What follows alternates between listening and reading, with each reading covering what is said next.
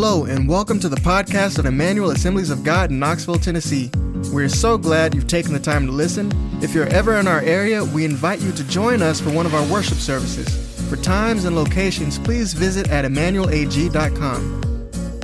I started a series about bearing fruit for the kingdom.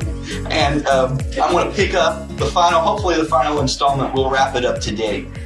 But we, I've been preaching on uh, the parable in Matthew 21 that concludes with this verse. Jesus says, Therefore I tell you, the kingdom of God will be taken away from you and given to a people producing its fruit. And if you remember that, Jesus told that parable against Israel because they had not done what they were supposed to do.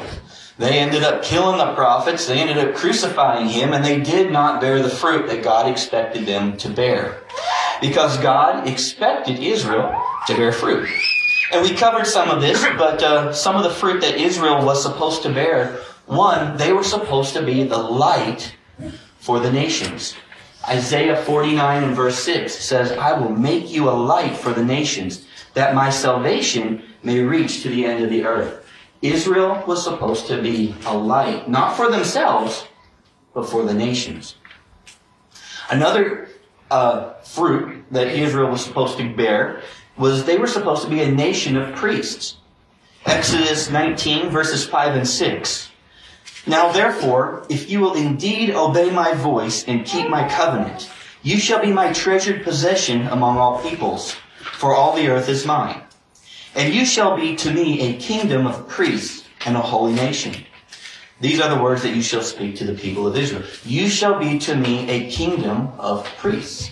See, they were supposed to be a kingdom of priests. A priest is not a priest for yourself. A priest is somebody who goes between God and somebody else, right? So the nation of them was supposed to allow the other nations to know God.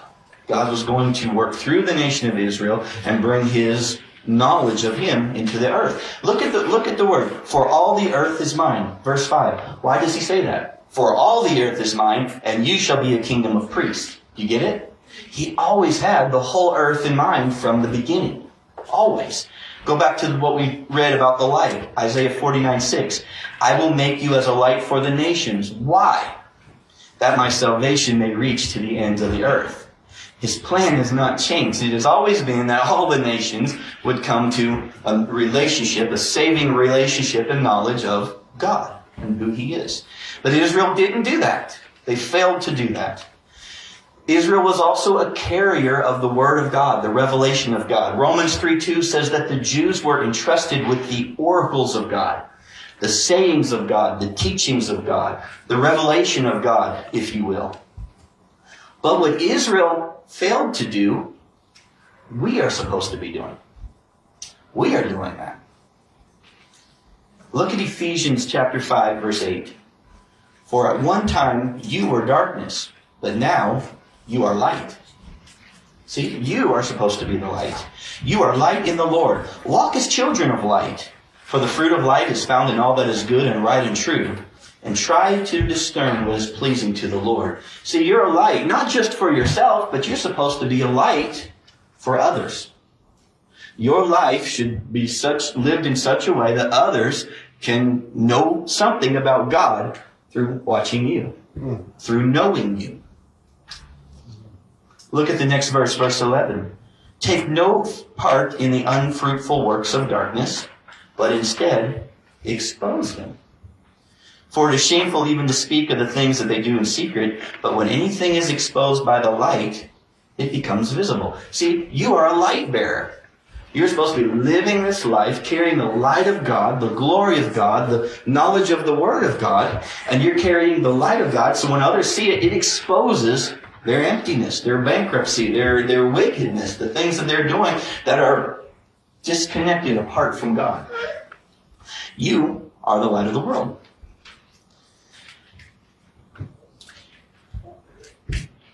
Proverbs 4:19. See, the, the idea of bearing light also carries with it the idea of knowledge, knowing something. There's light of revelation. There's light of the knowledge of God. Look at Proverbs 4:19. The way of the wicked is like deep darkness. They do not know over what they stumble. They don't know. They're stumbling and they don't know over what. But if you're there and you're shining the light, they can know. And they can say, hey, I need to do something. And the next thing you are supposed to be is a priest.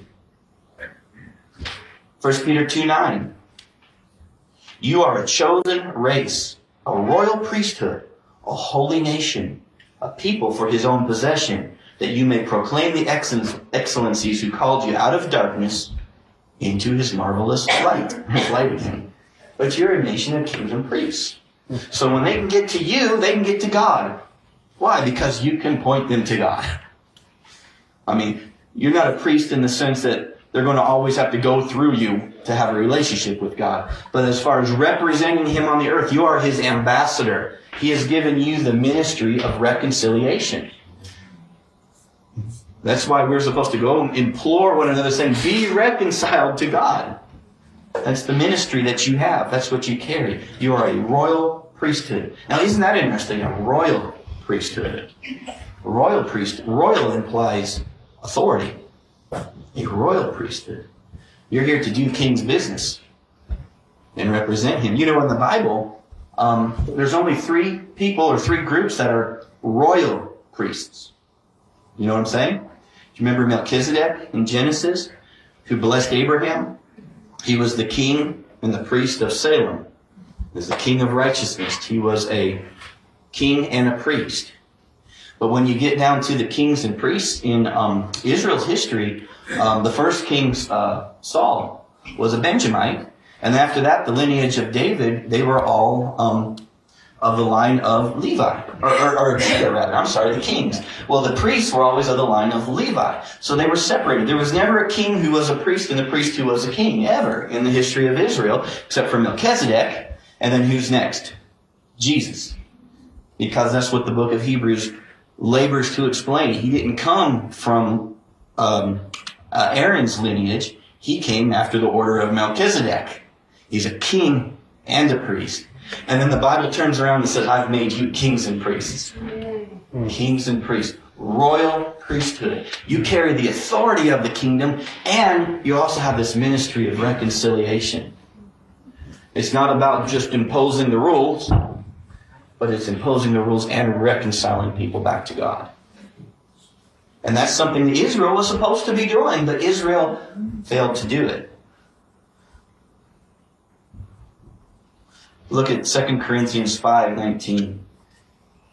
God was made, uh, that is, in Christ, God was reconciling the world to himself, not counting their trespasses against them, and entrusting to us, say to me, Mm-hmm. I'll try it again. Say to me. To me. He's entrusting to me the ministry of reconciliation. Therefore, we are ambassadors for Christ. God is making his appeal through, God is making his appeal to the world through you.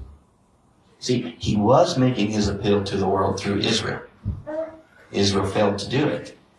Now he is making his appeal to the world through you. Let's not fail to do it. Let's be fruit bearers. Amen. He's making his appeal through us. We implore you on Christ's behalf. Be reconciled to God.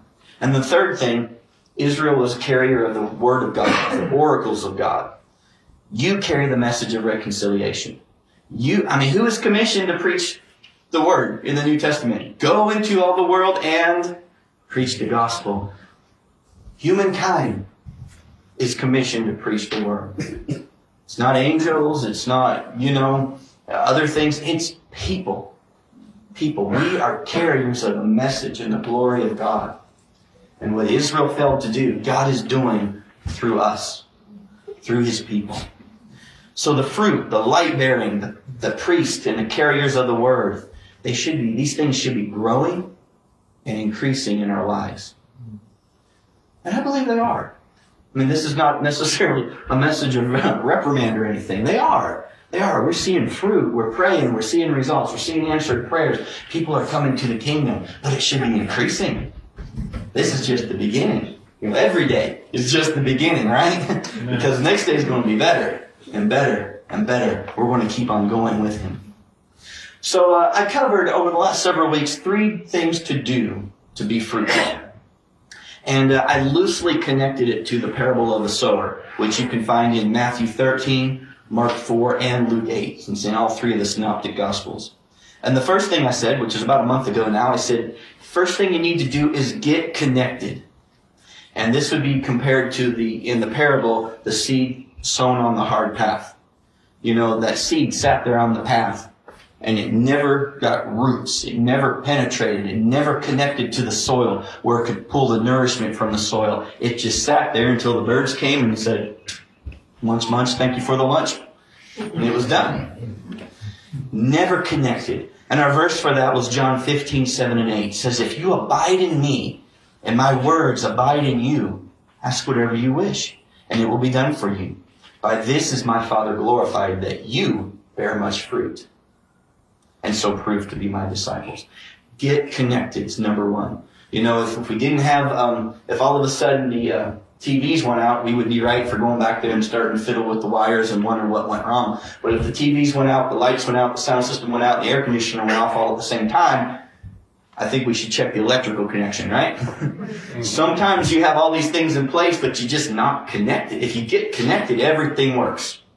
So the first thing as a Christian is to be connected to God. If you abide in me and my words abide in you. Mm. My words. What's he say about my words? My words are spirit and they are life. That's the life of God. He's saying, I want my life to flow through you. I am the vine, he said. You are the branches. The same sap that flows through the vine flows through the branches. The same life of God that flows in him is supposed to flow in and out of you. You and him and he and you. And you bear much fruit that way. Number one, get connected. Number two, this was a couple weeks ago, and I said we need to guard the garden. Guard your garden. Guard your heart. I use the verse from Proverbs, Proverbs 4:23. Keep your heart with all vigilance, for from it flow the springs of life. Holman says it like this Guard your heart above all else, for it is the source of life. And the NIV says it like this Above all else, guard your heart, for everything you do flows from it. Everything you do flows from your life. You are presently, right now, living out of your heart. The boundaries of your life are not out here something somebody imposed on you externally. The boundaries in your life are the boundaries that you've placed, allowed somebody to place in your heart. Everything you do in your life flows out of your heart. Hmm. It's not something you try to do, it's something that is true. It's happening. That's why if you have negative expectation in your heart, doubt and unbelief in your heart, you go so far.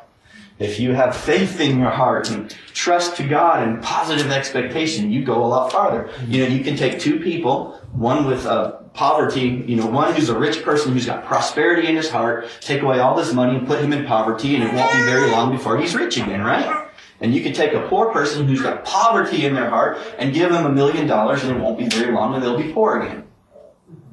Why? Because it's not determined by the external, it's determined by their living out of their heart. So number two was guard your garden. Your heart is a garden. You are eating out of your garden right now. And so you've got to guard it. You can't let people put stuff in there. That's going to choke out your fruit. Right? Um, in the parable, it was uh, what deceitfulness of wealth, the cares of this world, lust for other things, and the pleasures of life.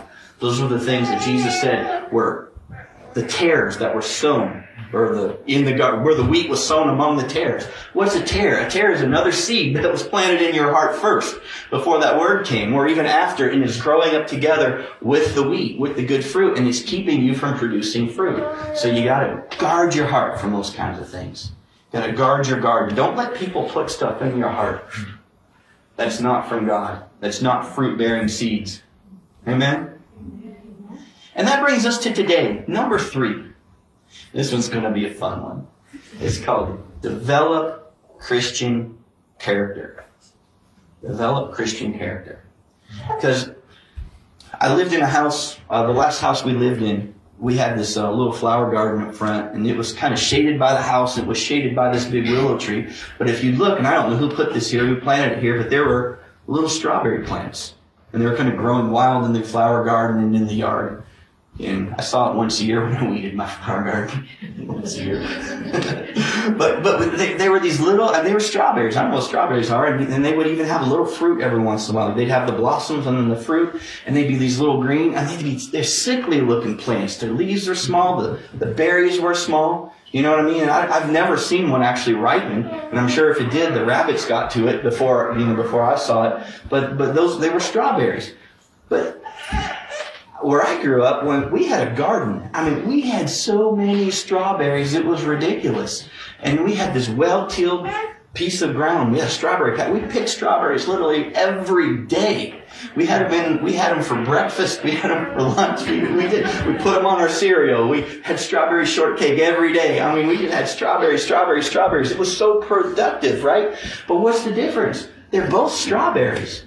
But you know, if you want to push your harvest to large proportions, you've got to do more than just have a seed in the ground.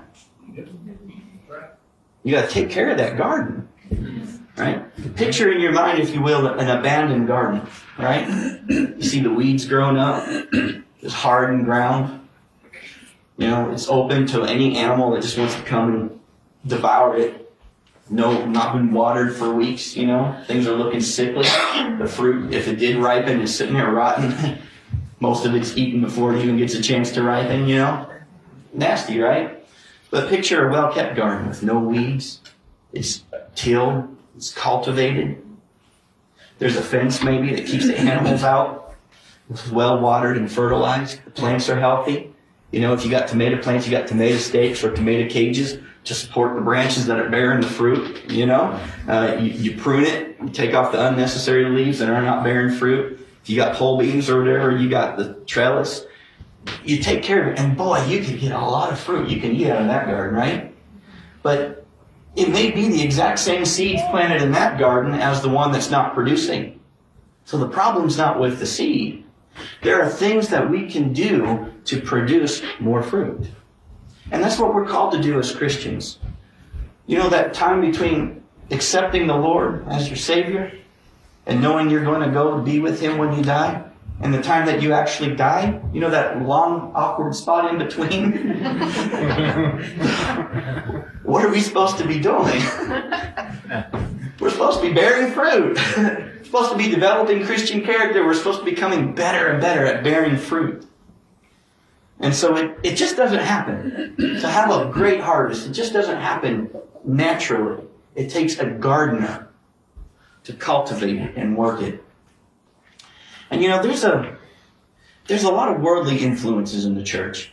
And you know, it's not all bad for a um, church to reflect the culture that it's planted in. So don't take me the wrong way. But you know, a lot of the things that we do, the way we have, you know, sound systems and screens and stuff. You know, they do that in schools and things. You know, it's it's not really a Christian thing per se in the fact that it comes from the Bible. We get a lot of stuff from the world that we use. Our style of music, you know, is is contemporary oftentimes, and um, you know. It's like I said, it's not wrong to reflect the culture that we're in, but we need to be very aware of where we're allowing the world to come in and change us into something that doesn't look like Christ, right? Because you know, in America, if you want to plant a church, um, put up 1 Corinthians, Kenneth, 1 Corinthians 12, 28. I want to read this. You know, when you build a church in America, we appoint first of all sound systems, second projector screens, third worship pastors, then workers of social media, and those with gifts of seating, greeting, and parking, and various kinds of donuts. Oh, that's not what it says, is it? well, you were close. Oh, it was close. I mean, but you can take my hey, you can take my list and build a church in America. You really, you really can. It's done. But this is what God uses when He builds a church: apostles and prophets and, and, and these gifts. And so we need to be very careful. We're in areas where we've allowed the world to seep in. And uh, not that it's wrong to have these things, but we don't want these things to usurp these things, right? So so one of the areas that um, I think is really kind of the mindset of the world that's gotten into the church is this. The world values this thing called spontaneity and what they call authenticity. They want to be authentic. They want to be, and that sounds really good. I mean, I've even heard church people say we need to be authentic. We need to get together and be authentic and spontaneity. And anything that has a semblance of order or tradition or anything that's somehow disingenuous or phony or not being true, you know? Uh, the world is living that way. And that's why they say things like, you know, I want to live in the moment and just do what feels right to me. Right? Or they'll say, why do I have to keep your rules? Because they're just from this antiquated religion of guilt. That's what their view is oftentimes of the church. Antiquated religion of guilt. You see, why do I need to marry her? Marriage is just an institution imposed by the church to control me. Heard that. And you know, according to Romans 1, the final stage of a culture completely given over to darkness, they're going to say things like this. People should be free to express their gender in whatever they, they want. Because after all, gender identity is just a social construct imposed upon us by society. Hmm. Oh wait, I think we're already there, aren't we? I think I've heard that one. Yeah, we're already there. And so this idea of the spontaneous authenticity, it's got a it's got a dark side to it. You know what I'm saying? And it's it's infiltrated the church. And and here's what it sounds like in the church. In the church it sounds like fruit, not works. Fruit, not works. See, there are certain things that we do as Christians, and it's not a bad word. Works are not a bad word. We're not saved by our works.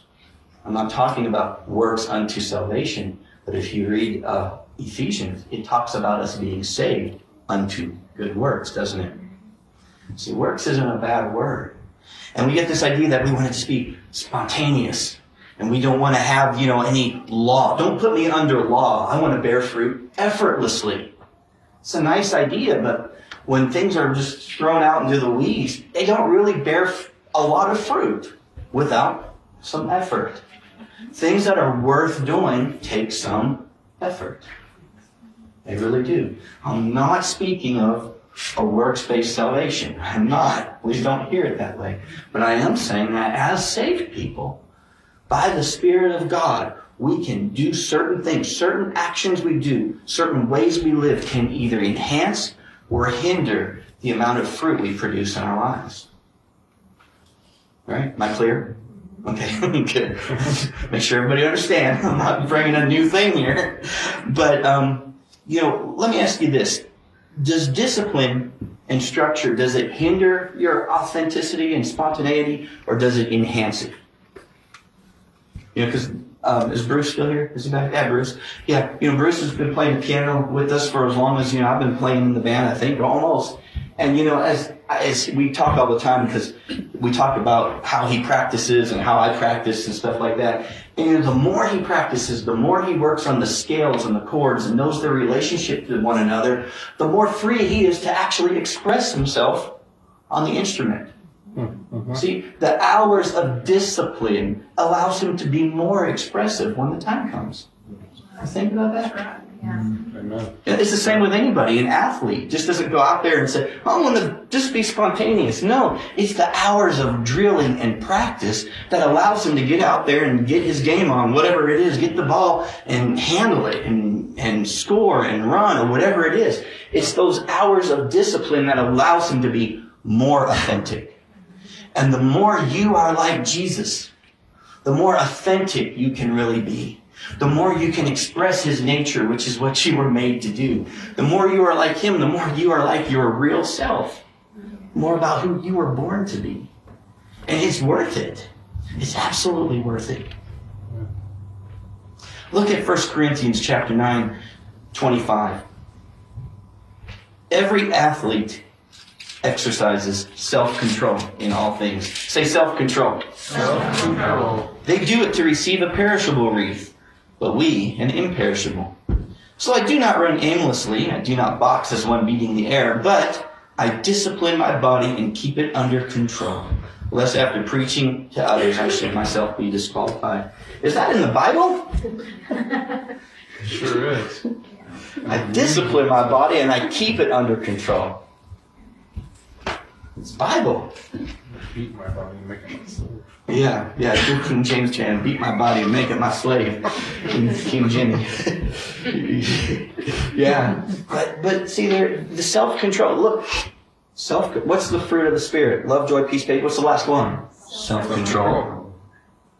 Self control is a fruit of the spirit.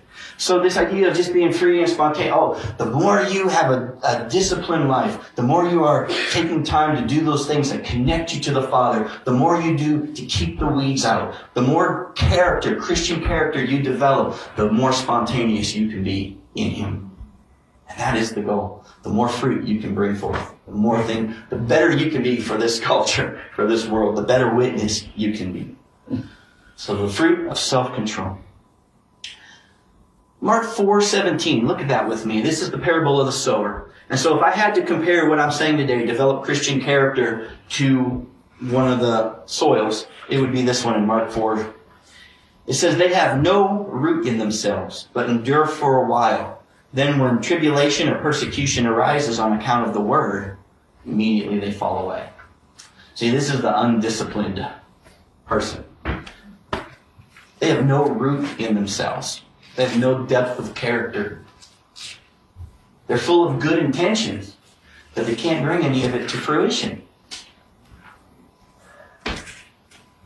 This is the stony heart. Characteristics of the stony heart. Look at uh, 2 Timothy 3 7. It says they're always learning and never able to arrive at a knowledge of the truth. Always learning. Always hearing the next the next sermon. Christian TV running 24 hours a day. Got your tapes running in your car. Well, not tapes, it was MP3s now, right? It was tapes, man. It was tapes when I was growing up. I had them too. I did. it's good. You need them in your car. You need your MP3 running. But you got them going and going. But you can never come to an experiential knowledge of the truth. Always learning. Always learning. Always learning. And never able to arrive at the knowledge truth. It's not where I want to be, do you? That's a miserable place. Because you know everything that's wrong with everybody, including yourself, but you can't produce fruit. I hate that. It's not a good place to be. The stony heart is a person who uh, is a hearer of the word and not a doer. James 1.22, you know it, be doers of the word, not hearers only, deceiving yourselves. People with a stony heart are self-deceived. They uh, think they're better off than they really are. They have a higher estimation of themselves because they have all this knowledge. They don't have the fruit in their lives. Mm. That's a bad place to be. Hearers and not doers. Not doers in the sense of uh, they hear the word, but they don't do it. Yeah, like in the sense of they don't obey it that's one sense. The other sense is they hear the word, but they're not able to bring it to fruition. They're not able to bear that fruit. They're not actually really able to get their prayers answered or let their light shine or help lead somebody else to God. They're not able to produce the fruit that God wants the kingdom to produce. They're hearers and not doers. We don't want to be that way, do we? But see, for us, as Christians, connected to God, with the Word of God growing in our hearts, in our lives, what we need to do is protect our garden and develop this Christian character. Um, Kenneth, I don't, didn't, I forgot to put it in the slides, but if you have your Bibles, open with me to Romans chapter 8. And I'm going to start reading at verse 12. And since I don't have it up on the screen, I'm going to give you just a minute to get there. Romans chapter 8 and verse 12.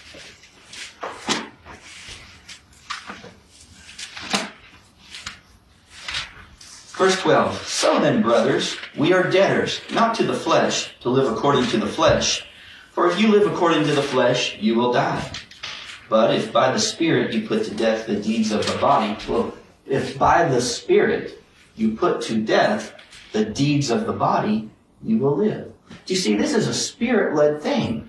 It's by the Spirit that helps you to bring your body under control. It's by the Spirit that you can live a disciplined life. It's by the Spirit of God that you can say no to ungodliness and unrighteousness and say yes to Him. It's by the Spirit that you can put on the new man and walk in the light of God. It's a Spirit thing. See, I'm not talking, I'm not talking about a work salvation at all, but I am talking about a salvation unto this kind of work, this kind of fruit, this kind of activity in your life.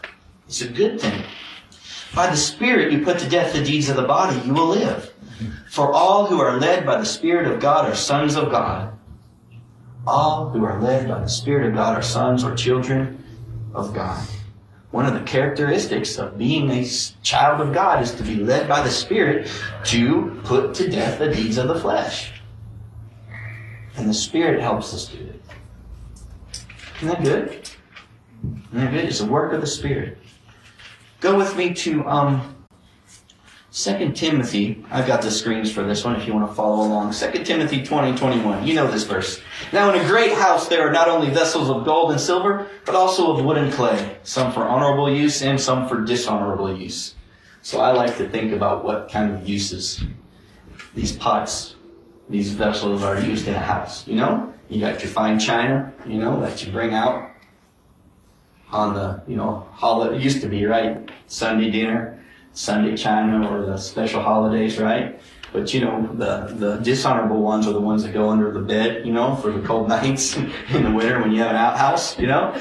Or the one that you scoop the dog food with, you know? There's some that you just don't care about, but then there's some that are precious, right? So in a house, there's all kinds of vessels.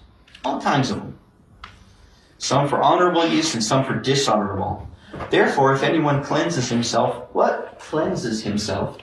If anyone cleanses himself from what is dishonorable, I think King James wasn't it purifies himself, right? From the latter, cleanses himself from what is dishonorable, he will be a vessel, vessel for honorable use, set apart as holy, useful for the master of the house, ready for every good, oh, here's that word, work. Mm-hmm. Every good work. Now, what's the difference here? It, it's the vessel who purifies himself and makes himself ready. Why do some people run farther with God than others? Some people are willing to do what it takes to do to be fruit bearers. God's not a respecter of persons. So if somebody's running farther than me, they're living a life that's more conducive to having God work through them and use them than what I'm doing. Right? Second Peter, uh, chapter one, starting at verse three. His divine power has granted to us all things that pertain to life and godliness. See, he's already given us all things pertaining to life and godliness. He's not a respecter of persons. If you received him, if you got the ingrafted word in your heart, if you're connected to him, if you made that first step, you've got this. You already have. He's already said yes. Does it pertain to life and godliness? Yes. I've granted it to you. It is yours. Through the knowledge of him who called us by his own glory and excellence, by which he has granted to us precious and very great promises, so that through them you may become partakers of the divine nature, having escaped from the corruption that is in the world because of sinful desire. So because of all that, he goes on, he says, Make every effort. Make every effort. King James says, giving all diligence. The New International Reader's Version says, try really hard. try. Does that sound like just effortless? that sounds like the opposite of effortless. Make every effort. It's okay to make an effort to do these things. You're not trying to get saved by your works. But you can live a life in such a way that God can just flow through you as a as an open channel. Yeah. A whole lot better than what we've been experiencing. Mm-hmm. Amen? Amen. So for this reason, make every effort to supplement your faith with virtue. And with virtue, knowledge. And knowledge with, here's that word again, self-control. And self-control with steadfastness. And steadfastness with godliness and godliness with brotherly affection, and brotherly affection with love. For if these qualities are yours and are increasing, they keep you from being ineffective or unfruitful in the knowledge of our Lord Jesus Christ. They keep you from being ineffective or unfruitful. Isn't that good? Mm-hmm. I did a study on those words years ago and I had it all written out, but one of the things I like to do lately is I just like to look at different Bible translations because I, I you know, these are scholars who kind of just bring more modern words. So I did that. I looked up about, I don't know, seven or eight different translations and wrote down some of the words just to get a picture of what these might look like, okay? Add to your faith virtue. Add to your faith goodness, hmm. integrity. You know what's integrity? Is being a single, complete, one unit with no parts, right? What's an integer? integrity, right? Integrity. Good character, moral excellence. You can develop that. He's saying add this to your faith so that you can increase in your fruit bearing. Add good character, add integrity. And to your virtue, add knowledge, add understanding, spiritual understanding. Knowledge there is the act of knowing learn something about God. You know, what's the Bible say about renewing your mind, right? Right? Um, Romans 12, 2. Uh, be not conformed to this world, but be transformed by the renewing of your mind. According to Romans 12, 2, what do I have to do to be conformed to the world? Renew your mind. Uh, I did it opposite. Oh, I think oh, did opposite. According to Romans 12, 2, what do I have to do to be conformed to the world?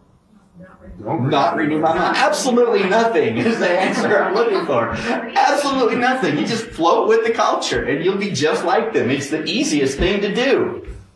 But if you want to go against the culture, if you don't want to be conformed to the standards and the pattern of the world, you have to do something.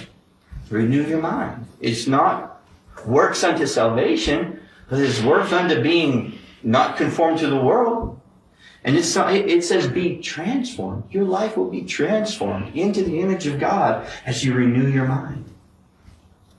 With knowledge, uh, understanding, spiritual understanding. Didn't Proverbs say, though it cost you all you have, get understanding? Get wisdom, get understanding. Yeah, learn something about God. Pray. Let the Spirit teach you. Not just head knowledge. Head knowledge is good. But you know, you can be a Christian, you can be a spiritual man and not even be literate. So it's not about how many Greek and Hebrew languages you speak, but it's about your heart pursuing after the knowledge of God and walking with Him.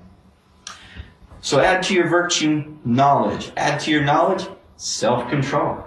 Right? Ability to control yourself, to put restraints on yourself. Like Paul said, I discipline my body. Make it serve me. Yeah, I'm in this temple. I'm in this earthen temple. I want to make this thing serve me as I serve God. I want to make it bring forth much fruit. Add to your self control steadfastness. That's patience, endurance, perseverance. You can add it to it. Keep going. And add to your perseverance godliness, devotion to God, reverent wonder. Isn't that beautiful? Reverent wonder. Had godliness. And then finally, brotherly affection, which is the word Philadelphia which is um, brotherly kindness, concern for others, warm friendliness. That's how the different translations bring out. Concern for others. Add, you want to produce fruit? Have some concern for others. Just put yourself, you know, uh, Tara Bill Wilson used to always say, put yourself in the urgency of life of somebody else, and that urgency will change you. You probably heard him say that. You put yourself where others have need. Be concerned for them. All of a sudden, they'll pull fruit out of you. they will. They will. You want to be fruitful? Brotherly affection. And finally, to your brotherly affection, love, which is agape, which is God's kind of love. If these qualities are yours and increasing, they keep you from being ineffective or unfruitful in the knowledge of our Lord Jesus. Was this okay? I mean, we're saved. We're not saved by works. And there, I know there's a lot of people out there talking about effortless fruit bearing stuff like that, and it sounds really nice. Um, and they're not totally wrong. There's elements of truth to, to all of that. But if you take it too far and you go beyond, and it's like, I don't have to do anything. And the Bible's saying, no. You, you can choose to do these things to make your life more fruitful for the kingdom. And to close out this series, I want to read this. Because God planted a seed. Okay? God planted a seed and he expects a harvest. John 12, verse 20. Among those who went up to worship at the feast were some Greeks. So these came to Philip who was from Bethsaida in Galilee, and asked him, Sir, we wish to see Jesus. So Philip went and told Andrew, and Andrew went to Andrew and Philip together. They went and told Jesus. And Jesus answered them, The hour has come for the Son of Man to be glorified. Truly I say to you, unless a grain of wheat falls to the earth and dies, it remains alone. But if it dies, it bears much fruit. And I still laugh at that because I think it's funny because these Greeks want to see Jesus. So they get together and they go see Jesus and they say, Jesus, there's some Greeks here who want to see you. And he starts talking about planting seeds. Jesus, they're Greeks. They're not farmers. I'm not sure what you mean. but listen to what Jesus says is beautiful. He's about ready to go to the cross. He knows he's about ready to go to the cross. The Greeks want to see Jesus. They wanted, they heard of Jesus. They heard what Jesus was doing. They heard about his works. They heard about the miracles. The Greeks are wanting to see who this man is, so they're coming. They say, We want to see Jesus. And Jesus said, Well, Jesus is about to go to the cross. I'm about to lay down my life like a seed. But you wait till this seed is planted and it brings forth fruit. You're going to see Jesus all over the place. And I give you Acts chapter 2, the birth of the church uncontainable. His name and the Spirit spread. Jesus was everywhere. I mean, the devil was fighting one man. Now he's fighting how many? That first day, baptized in the Holy Spirit, poured out on the nation. You know what I'm saying? Wow. God sowed a seed. He sowed a son to reap sons. Okay? He didn't sow a son to reap a servant, to reap an angel, to reap a robot. He sowed a son to reap a son or a daughter in you. Hmm. He wants a harvest. And so it's your job to do Jesus' ministry. Bring the light to the world. Carry the gospel to the world. Bring the ministry of reconciliation. Amen? Amen. Good stuff, isn't it? And it's it's for us, man. Let's run. Let's run. We can go as far as we want to go. The restrictions are not from anything. What's the Bible say? All of the promises of God find their yes in Him, right? Yeah. So any restrictions on running wide open on this is not from Him. He's already given us the yes. I sowed my son. I want you me made in the image of God. Take off the old man, put on the new man, run. Be Jesus to the world. To carry my ministry, ministry of reconciliation. Amen. Amen. Let's do it. Amen. All right. All right, Father, we just love you. We thank you for this word. We thank you for it. It's stirring because because we can really do this. Mm-hmm. And for some of us, it's not because we can't. It's just because we haven't known we could choose to do it. So, Lord, work in us by the Spirit. Lead us by your Spirit to do these things, to put to death the deeds of the flesh, to, to guard our hearts, to keep things out so that we can be that, that accurate representation of you on the earth, that we can bear that fruit for the kingdom, and that we can do some good for this world and for this generation while we are here. In Jesus' name I pray. Amen. Amen.